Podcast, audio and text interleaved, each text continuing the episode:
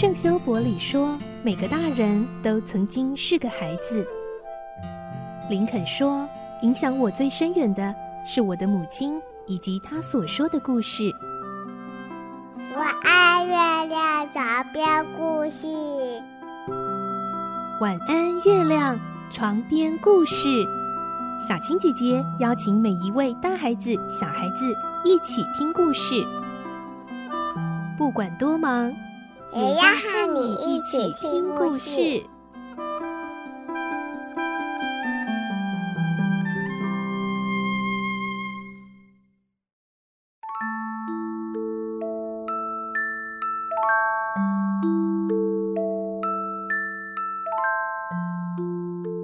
晚安，欢迎你和我们一起听故事。我是小青姐姐，我们继续来听小公主的故事。今天是三十六集，我们会听到莎拉用好不容易捡到的钱币买了总共有六个面包。本来她想要和那名少女乞丐一起分享，因为莎拉也挨饿好久了。可是这个少女竟然一口气就快吃光了，莎拉该怎么办呢？来听今天的故事。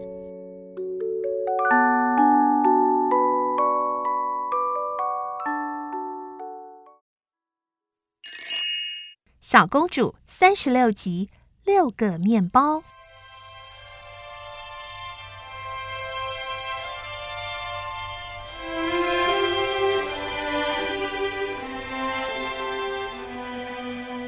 乞丐女孩仍旧蹲在石阶旁，莎拉从袋子里拿出一个甜面包，送到她面前，说：“这个给你，这个面包又热又好吃。”应该可以让你稍微垫一垫肚子。乞丐女孩惊讶地看着眼前的面包，先是一愣，接着很快的一手接过面包，拼命往嘴里塞。喂，真好吃，真好吃！她沙哑的声音让人难受。莎拉看她吃完，又给了她一个，紧接着又拿出第三个。乞丐女孩饿得停不下来的吃着。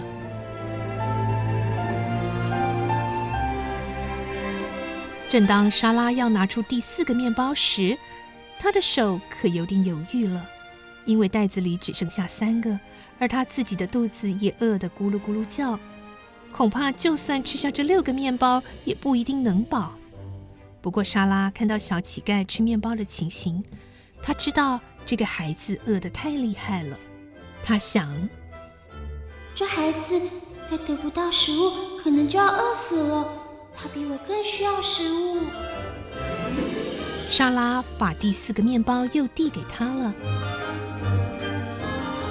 啊，我只要一个就够了。当公主的人，无论环境多艰困，只要见到比她更悲惨的人，就一定会尽力提供帮助。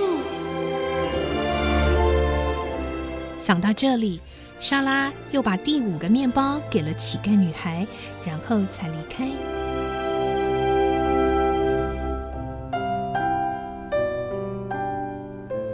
乞丐女孩只顾低头吃，连一声谢谢都没有说。可是当莎拉走到对面街道上，回头望过来时，乞丐女孩嘴里含着面包。手里拿着还剩下的半块面包，感激地向莎拉点了点头。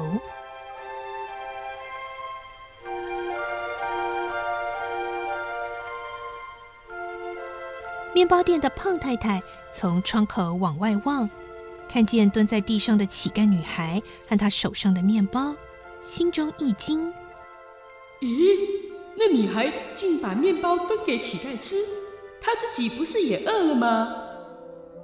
胖太太在窗边想了一下，开门出来，站在乞丐女孩面前，问：“你手上的面包是谁给你的？”乞丐女孩默默地指向莎拉的背影。果然是她，是你向她要的吗？乞丐女孩摇摇头说：“嗯，是那位姐姐自己走过来，问我饿不饿。”哦。你告诉她肚子饿是不是？嗯，她点点头。原来如此哦，那女孩买了面包出来，知道你饿，就把面包给你吃，是不是啊？嗯，他又点点头。啊他给你几个哈、啊？五个。哎呦！胖太太睁大眼睛说：“啊，这么说，那女孩只给自己留下一个面包，哎，真是个了不起的女孩。”胖太太叹了一口气，哎，又望了一下乞丐女孩的脸，轻声的问：“呃，你还饿吗？”“我一直都饿，但今天比平常好多了。”“你跟我来啊！”胖太太带她进店里，指着火炉旁说。你哦，就坐在那，那暖和多了。我再给你几个面包。我告诉你哦，以后如果你在街上讨不到东西吃，就到我这里来。看在那个好心肠的女孩面子上，无论你什么时候来，我都会给你面包吃的。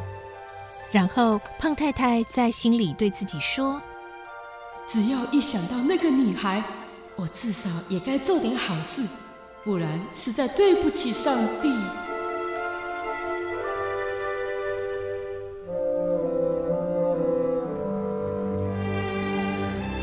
莎拉用最后一个面包稍微安慰了一下自己，这又香又温暖的面包，就算剩下一个，也总比没有好。街上的行人稀少，他一边走路，一边把面包撕成小块，再一点一点慢慢地吃。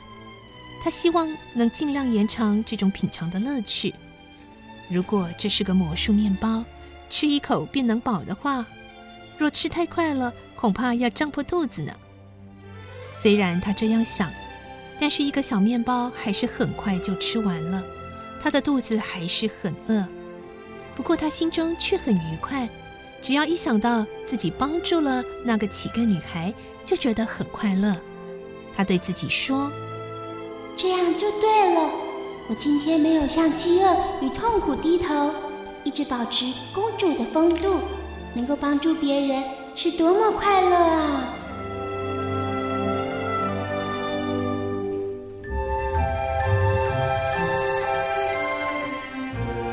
就在这个时候，莎拉的房间发生了一件奇怪的事。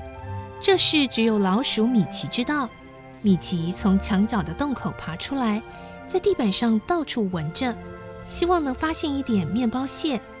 忽然听见屋顶上传来咔嗒咔嗒的声音，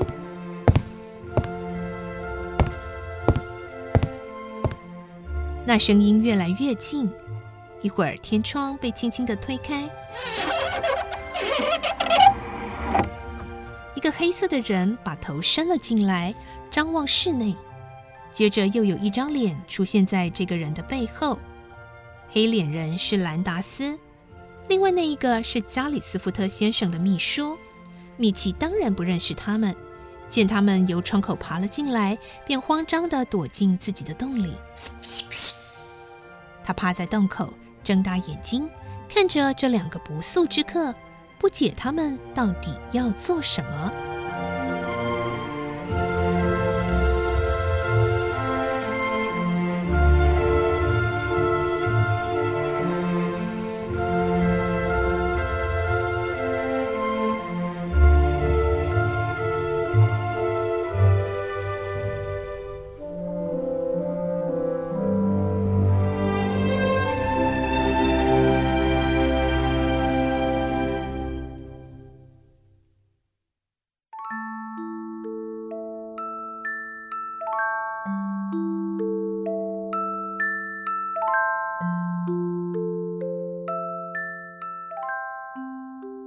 嗯今天这个故事真的很感动哦！小小年纪的莎拉竟然只剩下一个面包，然后把所有的面包都让给少女乞丐吃了。而刚故事最后我们听到，嗯，到底兰达斯趁着莎拉不在的时候来到阁楼要做什么呢？下个礼拜我们就要来听喽，有让人惊奇的发展哦！而明天是我们的绘本时间，记得继续锁定收听喽！我是小青姐姐，祝你有个好梦，晚安，拜拜。小朋友要睡觉了，晚安。